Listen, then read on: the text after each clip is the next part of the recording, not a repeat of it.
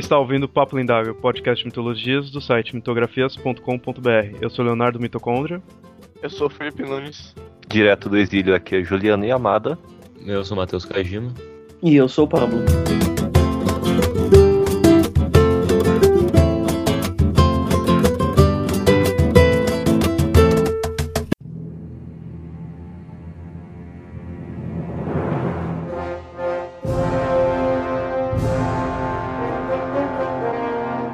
Locais míticos que fascinam a mente humana, muitos sendo os paradisíacos ou outros sagrados, mas que são distantes ou impossíveis para o olhar humano contemplar. Terras que se perderam por causa da cobiça do homem, sendo perfeitas demais para nós, e que agora são apenas terras lendárias.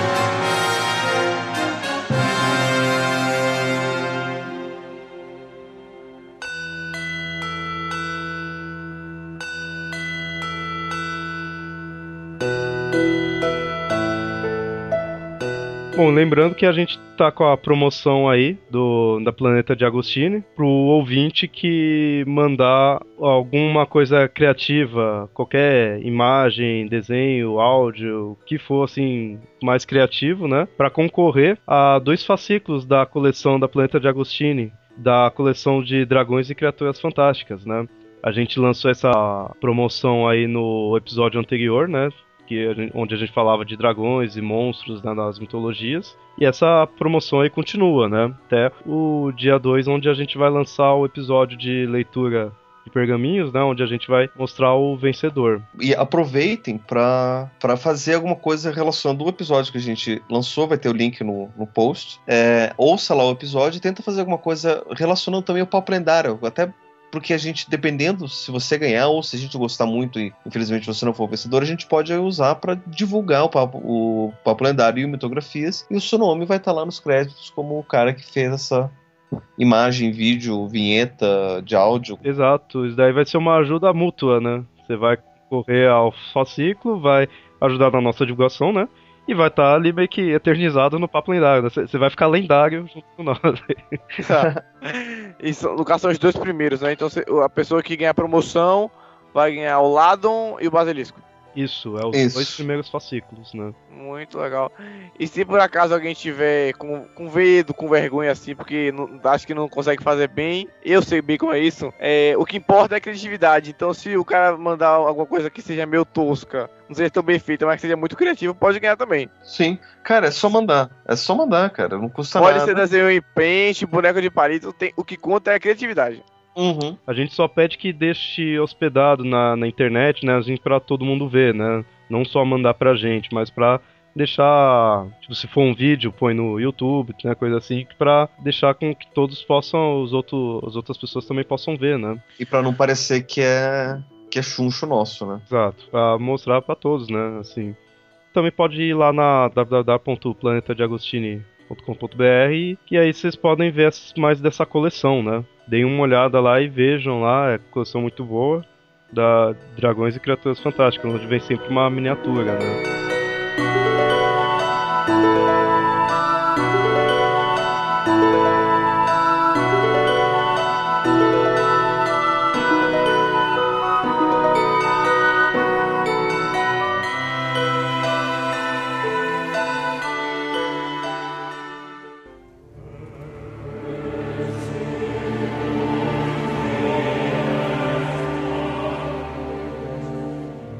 Terra lendária que a gente vai apresentar aí nesse episódio de Papo Lendário vai ser a terra. Terra não, né? Pra ser mais exato, a ilha das lendas do Rei Arthur, que é a ilha de Avalon. Pela segunda lenda, né? Ela ilha próxima às ilhas britânicas, né? E como falei, né? Tá sempre relacionado à lenda do, do Rei Arthur, assim, né?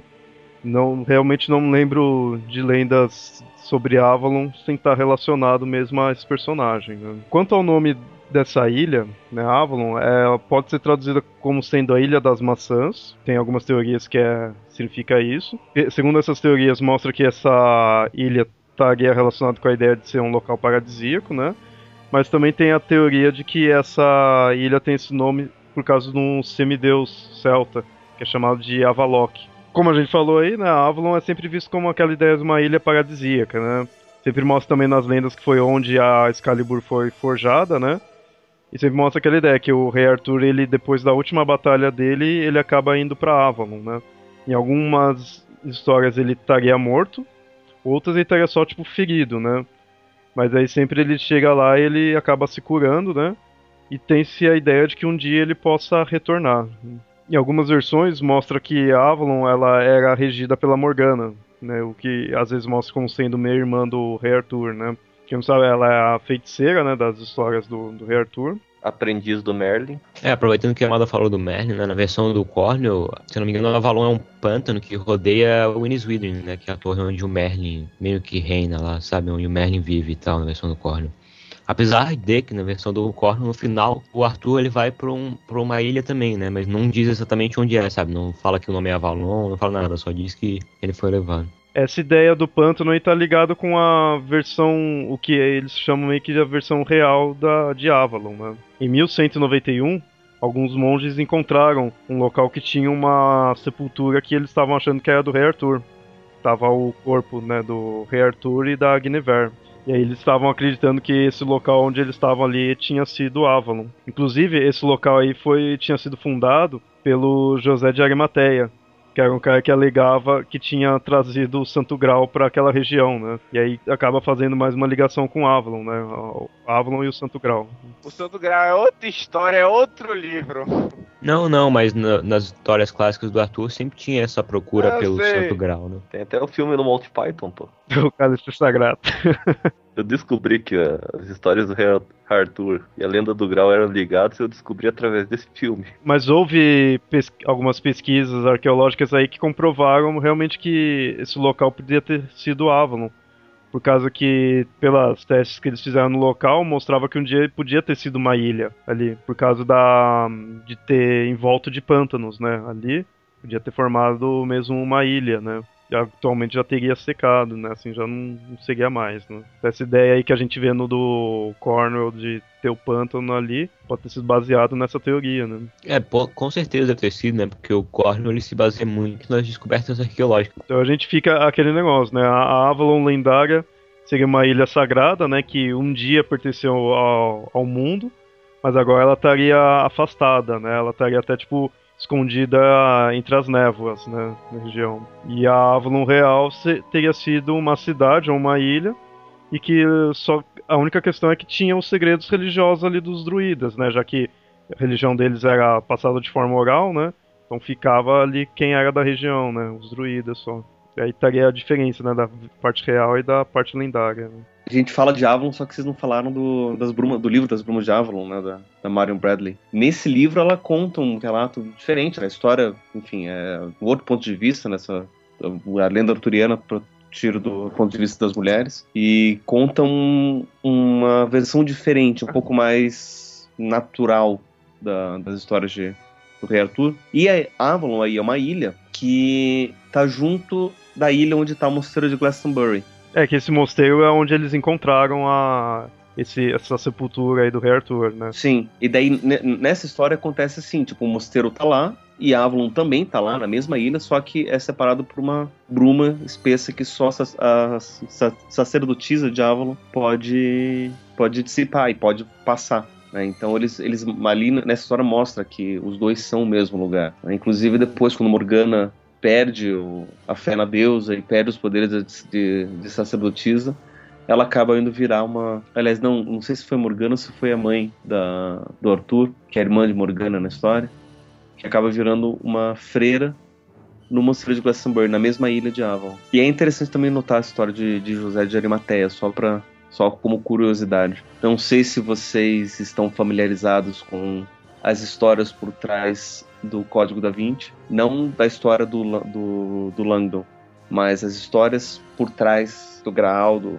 de tudo mais. Basicamente acontece assim, eles partem da premissa que Jesus ele era casado com Maria Madalena e Maria Madalena estava grávida. E ela seria o Santo Graal, que na verdade ela seria o cálice ou a portadora do sangue real da linhagem de Jesus. E foi José de Arimateia que tirou Maria Madalena de onde quer que eles, que eles estivessem. Eles atravessaram todo o Mediterrâneo e chegaram no sul da França, onde a filha de Madalena nasceu, que é Sara, que seria a filha de, de Maria Madalena com Jesus. Santa Sara é o nome da santa dos ciganos, padroeira dos ciganos. Não sei se ela é reconhecida pela Igreja Católica, mas entre os ciganos e, e quem segue essa crença, Santa Sara é uma santa mesmo e, e é, a, é a padroeira dos ciganos. E vem de toda essa região do, do sul da França, que seria filha de, de, de Maria Madalena com Jesus. Depois, Madalena foi levada para a Inglaterra por José de Neumateia, onde ele fundou o mosteiro de Glastonbury para poder sepultar Maria Madalena ou para poder ter lá o culto de Madalena, enfim, o culto do, da linhagem de, de Jesus ali naquela região. Depois eles acabaram morrendo, invasão celta e, e, invasão cristã de novo, e, enfim, teve todas essas coisas que daí isso foi a base, pelo menos pro lado do, de uma das, das interpretações pro mosteiro de Glastonbury nessa ilha. E que depois, junto com as, com as lendas arturianas, acabou sendo Avalon, que seria onde toda a parte mais mística, mais, mais celta é, aconteceu, né? É que nem você tinha falado aí da, das brumas. No, no caso, eu não, não assisti, eu não, eu só assisti o um filme, né? Eu não cheguei a ler o livro. Mas eu vejo ele, mesmo mostrando a parte assim de ter a, a magia, tudo, ter aquelas coisas sobrenatural, ele pega muito do que é possível que tenha tido na realidade, né? De, tipo, diferente do Cornwell, que é mais pé no chão, o Brumas de Avalon mostra a questão de ter magia e tudo, mas ambos usa bem a parte real, né? Essa uhum. questão do de Avalon, tudo ser ali no local, né? E o engraçado do, das Brumas de Avalon com relação a isso é que eles fazem referência a grande parte das, das histórias arturianas escritas até então. Contavam da Dama do, do, Lago, contavam do Lancelot, por exemplo, que o nome dele era Lancelot de Lac, Lancelot do Lago. Enfim, ele era da França e se foda de onde que ele, que ele vinha. Na, na história, esse de Lac virou o sobrenome porque ele era filho, filho da Dama do Lago que seria simplesmente a sacerdotisa de Avalon, né? Não seria uma não é uma mulher que fica dentro dentro do lago. Né? Ela só sacerdotisa de Avalon que acaba ensinando Morgana nos, nos caminhos da, da, da, da, magia e da bruxaria. E Morgana aí não é a vilã da história, né? Ela é meia-irmã de Arthur, do, do, do rei Arthur. Ela, a, a Morgana é sobrinha da Dama do Lago, que é irmã da Morgause, que é a vilã da história. Eram três irmãs, Igrene, Dama do Lago e Morgause.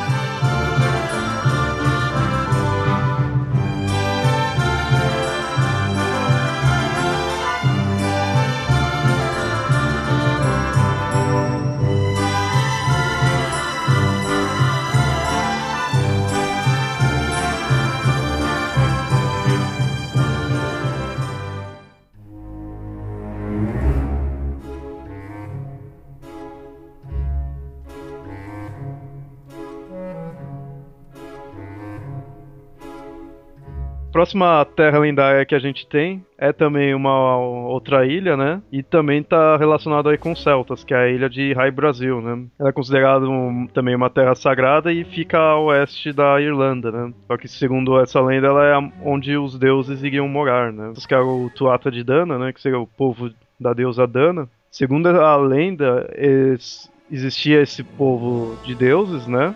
povo de Dana, só que aí chegou ali na Irlanda um povo chamado dos Milesianos, né? Chegaram lá e subjugaram os Tuatha de Dana e acabaram expulsando eles do local. Eles tiveram que se refugiar nas ilhas que ficava mais a oeste, né? Alguma dessas ilhas às vezes está relacionado a Avalon, né? Ele tem essa ligação com a lenda de Avalon. E uma dessas ilhas aí é a Ilha dos Abençoados. Né? O nome é esse e também chamada de Rai Brasil, né? Segundo a lenda também do Rai Brasil, essa ilha também era em volta de neblina, uma neblina que nunca acabava. E sempre quando alguém tentava chegar nessa ilha, a ilha afastava, né? Mostrando que tipo, era uma ilha paradisíaca e que estava inalcançável para os mortais. Você vê que essa questão da neblina acaba sendo uma coisa bem cultural, bem da, da região. Acho que deve ser comum realmente ter essa ideia de neblina mesmo ali naquela região. É, mesmo porque os britânicos eles tinham muito da cultura celta também, né? Mas eu, eu não duvido nada dessa parte da neblina aí ser algo relacionado com a parte ge da geografia mesmo. Não duvido nada de ser comum. Londres, tudo também, é, eu sei que é um local com muita neblina, né? Então deve ser comum naquele local ter essa névoa, né? Cobrindo tudo, você não conseguir olhar pra frente, né? Mas o que mais chama a atenção nessa lenda do Rai Brasil, como vocês podem ver aí, é o nome, né? Tem alguns estudos que mostram que o, essa palavra Brasil significa em gaélico afortunado, né? Ou, tipo, abençoado. Por isso que tinha essa questão de ser a ilha dos abençoados. Só que aí na Idade Média também foi encontrado vestígios que tinha uma palavra que ligava a madeira vermelha, que eles tinham um local ali que chamava. que vinha tipo de brasa, né? Tá relacionado com fogo, tudo. Aí viria. teria o mesmo. tipo, a mesma raiz que teria a palavra brasa pra gente, né? É a questão de ser o vermelho. Que está mais parecido com o que a gente conhece aqui nas escolas, né? Na, nas aulas de história que a gente aprende de ser Brasil chama por causa do, da madeira, né, do pau Brasil, tudo, né? Mais essa questão do vermelho, mas aí fica essa questão, né? O pessoal celta lá, muito tempo antes já acreditava numa ilha que tinha esse nome, né? Um nome muito semelhante, né? Na verdade, tem alguns mapas anteriores a, a 1500 que descrevem onde seria aqui o Brasil, uma ilha que eles colocavam o nome de Raio Brasil. É, ou seja, seriam ilhas a oeste da, da Europa. É porque é, a gente fala, ah, descobriu o Brasil tudo, mas eles já tinham noção de que existia terras aqui, já sempre, sempre teve, né? Além de já ter essa questão das lendas de ter a terra a oeste, e na verdade alguns povos já até sabia, porque os próprios nórdicos eles chegaram na, na Groenlândia ali há muito tempo antes, então já tinha vestígios de ter coisas, né, a oeste. A grande questão é essa questão do nome, né? já, a gente aprende como vindo do pau-brasil, né, o nome, e só que os celtas já tinham uma terra com esse nome.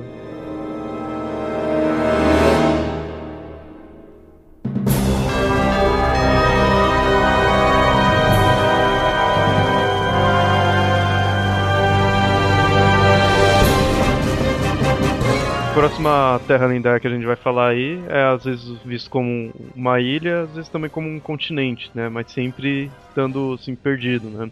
Que é a terra de Lemúria. Em algumas lendas é também chamada de Mu. O nome de Mu veio dessa ilha, inclusive. Não é coincidência. Mu também não tá é, o... relacionado com aquele não. MMO que tem nome Mu e passa numa ilha perdida. Eu acho que tem também. Relação de Mu com Cavaleiros Zodíacos, daqui a pouco eu explico. Segundo a, a, lenda de Lemúria, né, ela estaria localizado no Oceano Índico ou ali no Pacífico, né? Então a gente já sai dessa região ali de estar no Atlântico, tá ao, ao oeste da, da Europa, né, como estava nas lendas anteriores, né?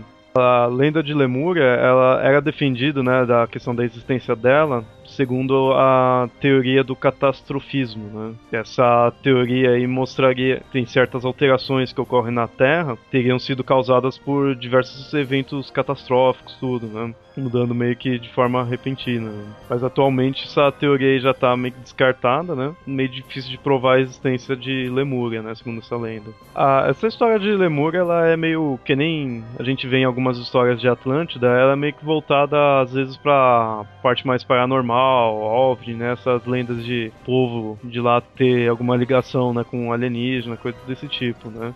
essas teorias mais metafísicas né, a gente encontra. Porque Lemúria e Atlântida tá bem ligado, né? Às vezes o pessoal até fala que seria meio que a mesma coisa, que teria uma ligação, né? Não dá pra ter certeza, né? Que tem, tem muito, acaba variando muito as lendas dela, né? Mas uma coisa que está ligada com a teoria, a lenda da, dessa Terra Perdida é a lenda do Gilgamesh. Para quem não conhece, Gilgamesh foi o, o, herói mais importante aí da mitologia dos Sumérios, né, lá na Mesopotâmia. Na narrativa da lenda dele, tem referências a ter tido um, um dilúvio, né, um, e daí surge a ideia de que os Sumérios seriam descendentes do pessoal da Lemúria, né teria tido o dilúvio e os que sobraram ali da Lemúria foram mais para frente formaram o povoado dos Sumérios. Né? Bom, como falei, a Lemúria, ela às vezes eles colocam o nome dela como sendo Mu, né? Considerando esse nome, tem-se uma história de um, um coronel britânico chamado James Churchward. Segundo essa história, ele tinha aprendido com um sacerdote hindu. Teria existido um povo na Lemúria, né? Ou ser mais exato, nessa terra chamada Mu, né? Teria um povo chamado Wigit e tinha um grande império chamado Mu. Nesse império eles adoravam um único deus e esse deus ele era dividido em sete universos. E cada um desses universos era governado por uma das que chamadas de sete inteligências universais. E aí depois de um tempo o povoado dessa terra, desse império, né, começou a abandonar as leis que esse deus passava, né? E aí uma dessas inteligências universais aí pegou e puniu esse povoado com uma catástrofe, né? E aí deixou só alguns sobrevivendo Pra que assim criasse o restante das outras civilizações que tem no mundo. Né? Pra contar a história, né? É. Vê que essa, essa versão aí é bem aquela coisa meio nova era, assim, daqueles deuses extraplanários, assim, né? Deuses alienígenas, né? Eu prefiro mais a minha versão. Na minha, na minha versão, esse povo que, que acreditava na Lemúria e em Mu, principalmente, acabou fundando o hinduísmo e é por isso que as vacas são sagradas hoje na Índia.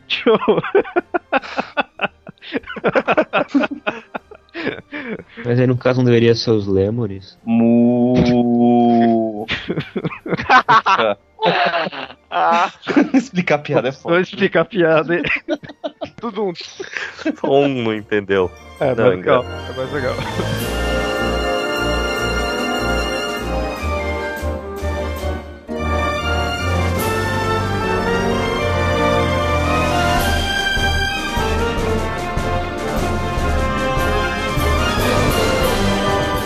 Voltando um pouco pra, pra ficção, no Kurumada usou a Lemúria como o continente onde surgiu as armaduras. Todas as armaduras. É, quem, as... quem diabos é Kurumada, cara? Masami Kurumada foi o criador dos Cavaleiros Zodíaco. Só isso. É aquele japonês que só sabe desenhar cinco rostos. Mas ele, depois que terminou o Cavaleiro Zodíaco, no mangá, ele fez um tipo de enciclopédia contando toda a história. Desde a história lendária, da Guerra dos Deuses, da Primeira Guerra dos Deuses, como é que Atena surgiu e tudo mais, e como que as armaduras surgiram. As armaduras foram criadas a partir do, das forjas da raça de Mu, que era uma raça especial com telecinese mais avançada e tudo mais, que a partir disso conseguia criar armaduras vivas. Eles criaram todas as 88 armaduras, desde as de ouro até as de bronze, e guardaram nesse continente de Lemúria. Quando Lemúria afundou, eles resgataram essas armaduras e levaram para a Grécia.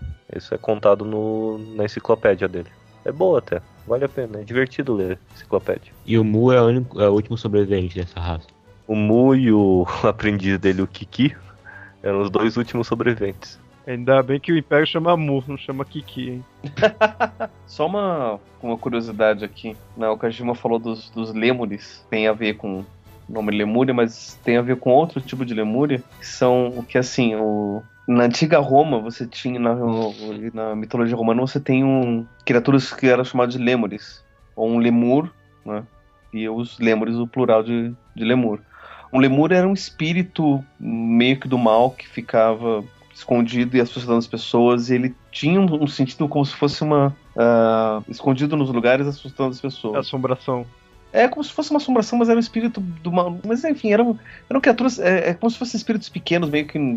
é, meio que sem Sem ter forma. o que fazer. Eles não- é, eles estavam associados com, com medo, com. é- é- imagina assim, você tá num lugar.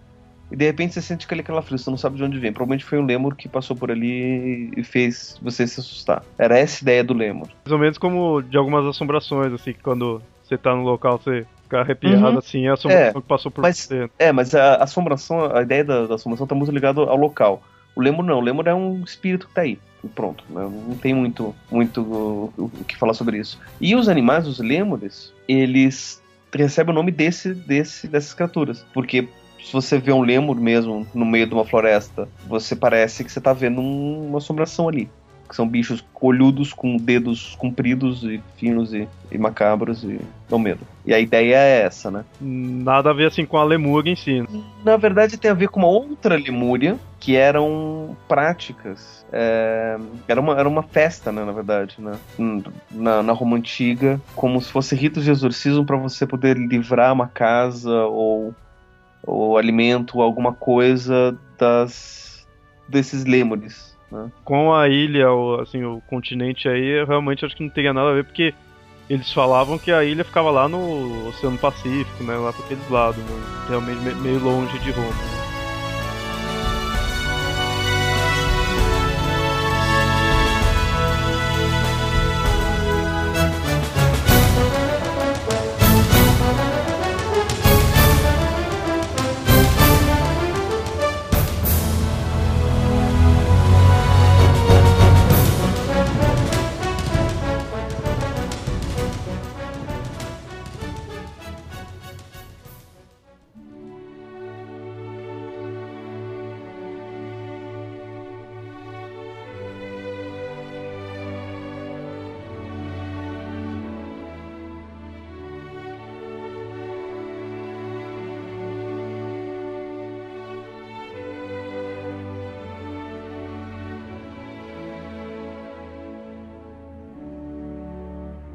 Bom, e agora a gente vai começar a falar de algumas terras que, além de lendárias, são também, de certa forma, fictícias, né?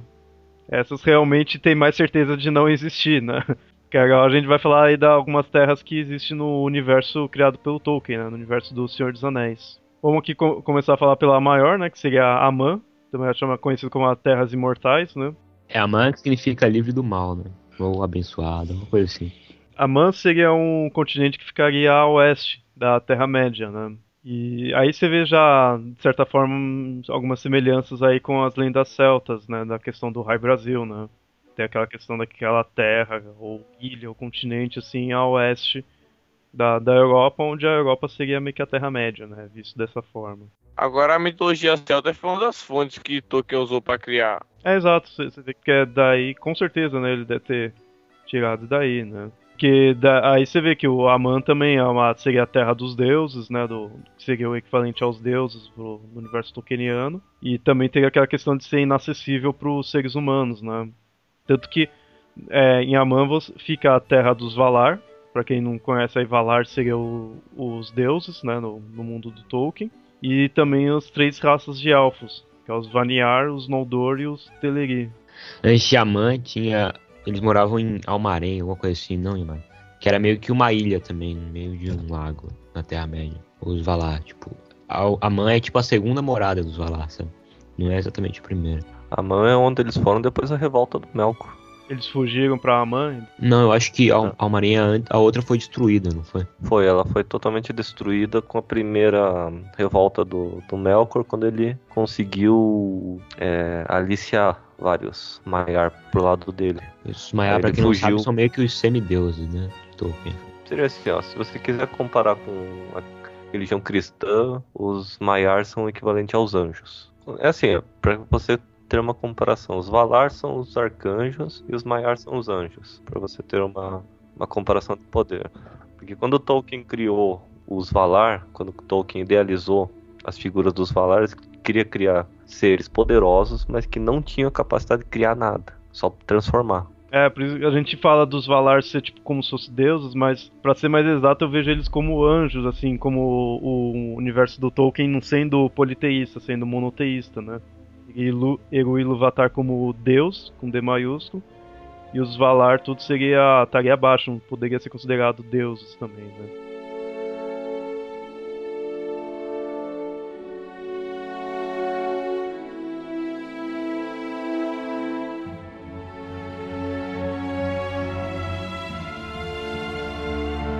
É a segunda morada dos Valar depois que Melkor derrubou as, as duas lâmpadas. Você tem várias eras no Senhor dos Anéis. Isso num, num episódio do Senhor dos Anéis a gente vai explicar melhor.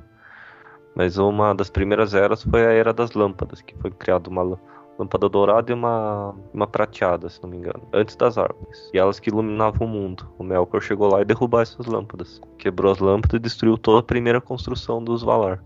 As Valar recuaram e foram para Amã. Logo após o surgimento das árvores, os elfos acordaram. Um Valar, o Orome, foi lá buscar eles. Alguns fugiram, mas vários outros resolveram ficar, acompanhar o, o Valar para Amã. Tem alguns elfos que nunca saíram de lá. Tem os Noldor e os Teleri.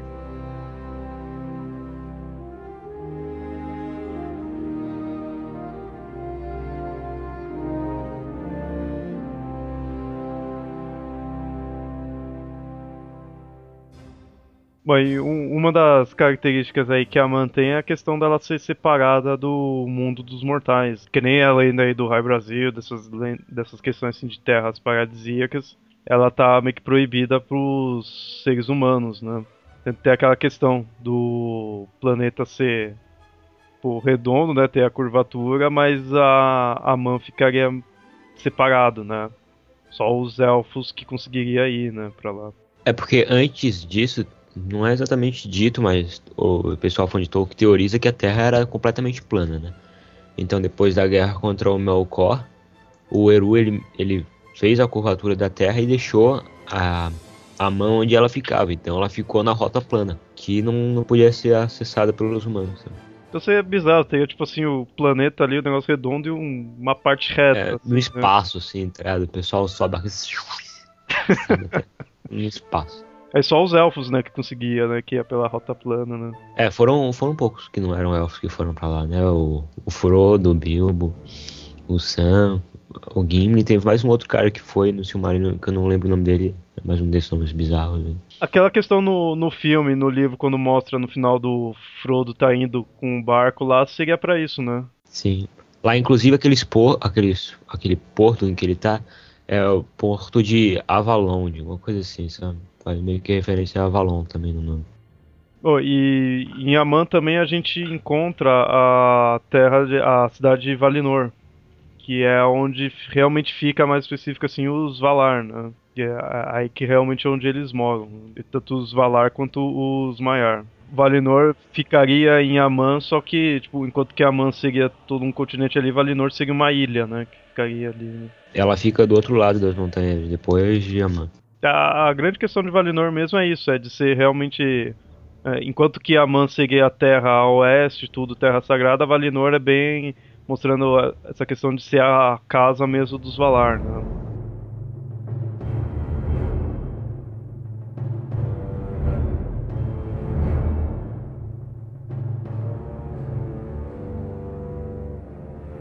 A última terra que a gente tem aí, também de Senhor dos Anéis, né, é realmente uma ilha, não, não há dúvida aí, que é a ilha de Númenor, né? No menor é uma clara alusão, não, não tem como negar que é de Atlântida, né? Então quem colocou tendo toda essa questão de ter a, a, história de ter um apogeu e uma queda, tudo, né? Do, do povoado de lá. Igual as lendas mais famosas de Atlântida, né? Eles terem um povo que decaiu, né? A gente vê a lenda aí de Númenor nos livros do Silmarillion e também no dos Contos Inacabados, né? Aí que mostra mais de Númenor. É, inicialmente ela foi uma ilha criada pelo, pelo Eru para o Zedain no final da Primeira Era e ela caiu por causa do Sauron, né? Como a gente conhece, ele seduziu o Zedain na forma de, do Senhor dos Presentes e falou que ele, eles, tinham, eles tinham que parar de cultuar os, os Valar e tal, e eles foram punidos com o dilúvio, assim, como todo mundo sempre é punido com o dilúvio. Inclusive, depois do dilúvio, é, no menor recebeu vários nomes, né? Um desses nomes era Atalante, né? É, então não, tem como dizer que não, não pegou a ideia da, dali, né? E é, acho que a história de Númenor é bem pra questão de mostrar da parte da corrupção, né? Do ser humano ali, do, do homem, né? Porque eles foram seduzidos pelo Sauron, né? Porque o Sauron nessa época ele ainda tinha a habilidade de mudar a aparência física dele. Então ele meio que se disfarçou como um cara bonito, assim, que era os seus presentes e tal. Mas depois dessa grande destruição, é, o Sauron foi destruído e ele perdeu, perdeu essa habilidade, sabe? Ele ficou ferrando. É que aí o, acabou afundando, né? Porque o pessoal pagou de culturar o Ego Ilúvatar e eu lembro que começou a, a meio que até ficar com ciúmes ali dos elfos, tudo, que mesmo na época ainda eles estavam em glória, assim, tu, né, no menor ainda era boa, eles não podiam ir pra Aman, né? Esse era o, ponto máximo que eles poderiam ir, né? Até no menor. O menor era a oeste da Terra-média, mas no mesmo assim eles ainda não podiam entrar mesmo ali no local dos, dos deuses, né? Mas o apogeu de, de Númenor foi quando ela era governada pelo Elros, né? Que é o irmão do Elrond, que é aquele meio elfo que vive lá em Valfenda, que todo mundo viu no filme, interpretado pelo agente Smith lá. E eles eram da estripe dos meio elfos e também os descendentes do menor são os descendentes do do Aragorn, né? E esses são os caras que, tipo, eram uma resistência, sabe? Que continuaram cultuando Eru e. Com, com isso deles terem parado de cultuar, acabou afundando, né? Se não engano, o Sauron foi junto, não foi? Foi, o Sauron foi junto. Foi aí que ele virou só um olho? Não, ele não é um olho, na verdade. Né? Ele perdeu a forma dele, ele virou um espírito, né? Então aquela questão que a gente vê no filme do, do outro ter cortado o dedo lá com o anel, que lutou pessoalmente com ele, no, no livro mesmo não teria, né? Tem, tem. Ele, ele pode, ele pode, tipo, ficar dentro da armadura, sabe, o espírito dele. Eu creio que seja isso. Mas na, naquela época que cortou ali, ele já não teria realmente uma forma mesmo, né? Ele já teria. Não, aquilo teria... foi, foi bem depois da queda. Caraca, o Elrond é desde essa época, hein? É, o Elrond é muito velho, cara. O Elrond e a Galadriel. O Elrond é mais novo que a Galadriel ainda. A Galadriel, ela tava na época que os elfos acordaram. Tá conservado, hein? E aí o pessoal que sobrou do de Númenor que aí, quando acabou afundando, foi pra Terra-média e que fundou, né, os, os reinos humanos, né? Inclusive, uma coisa interessante é que aquela arvorezinha que tem em Gondor lá, né, nos, nos anéis que ela tá morrendo também e tal, é- essa árvore, ela é de, ela é de Númenor. Ela foi cons- conseguiram pegar ela, um desses caras da resistência, até um cara famoso, sempre esqueço o nome dele. Aí ele conseguiu pegar essa árvore que era a árvore da linhagem dos reis, né? Que diziam que quando a árvore apodrecesse, ia junto à linhagem. Alguma coisa assim, né? Eu não consigo lembrar agora. Mas tem uma coisa relacionada à árvore também, que ela foi sendo protegida de geração em geração, né? Até no Senhor dos Anéis, lá no final, quando. a- não sei se no filme tem isso, não lembro. Mas depois que o Aragorn vira rei no livro, o Gandalf leva ele até uma montanha onde ele dá pra ele um brotinho da árvore, sabe? Pra ele plantar. Essa árvore não tem nada a ver com a árvore lá do, dos Valar mesmo, não. né? Não, é só uma árvore branca. Agora no menor já era, né? Perdeu pra sempre, né? É, tá no fundo do mar, né? Do lado de Atlântida, Lemúria, todos esses outros. Tudo isso daí vai, vai pro fundo do mar. né? Não tem nenhuma lenda aí de alguma terra, alguma ilha que explode, que. Tudo pro fundo do mar. meu. Até a Ilha de Lost. Mas é, pô, a ilha de Lost é bem essas ilhas assim.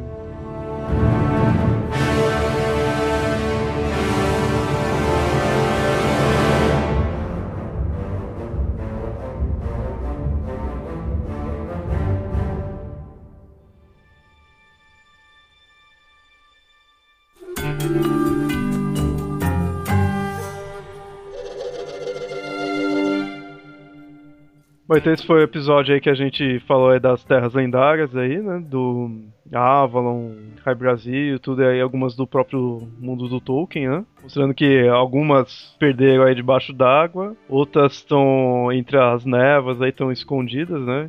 Mas sempre inalcançáveis pra nós, né? A gente nunca consegue nada aí. Espero que tenham gostado do episódio aí. Qualquer coisa, ah, comentem lá no site ou mandem e-mails pra mitografias.gmail.com. Até mais. Tchau, tchau.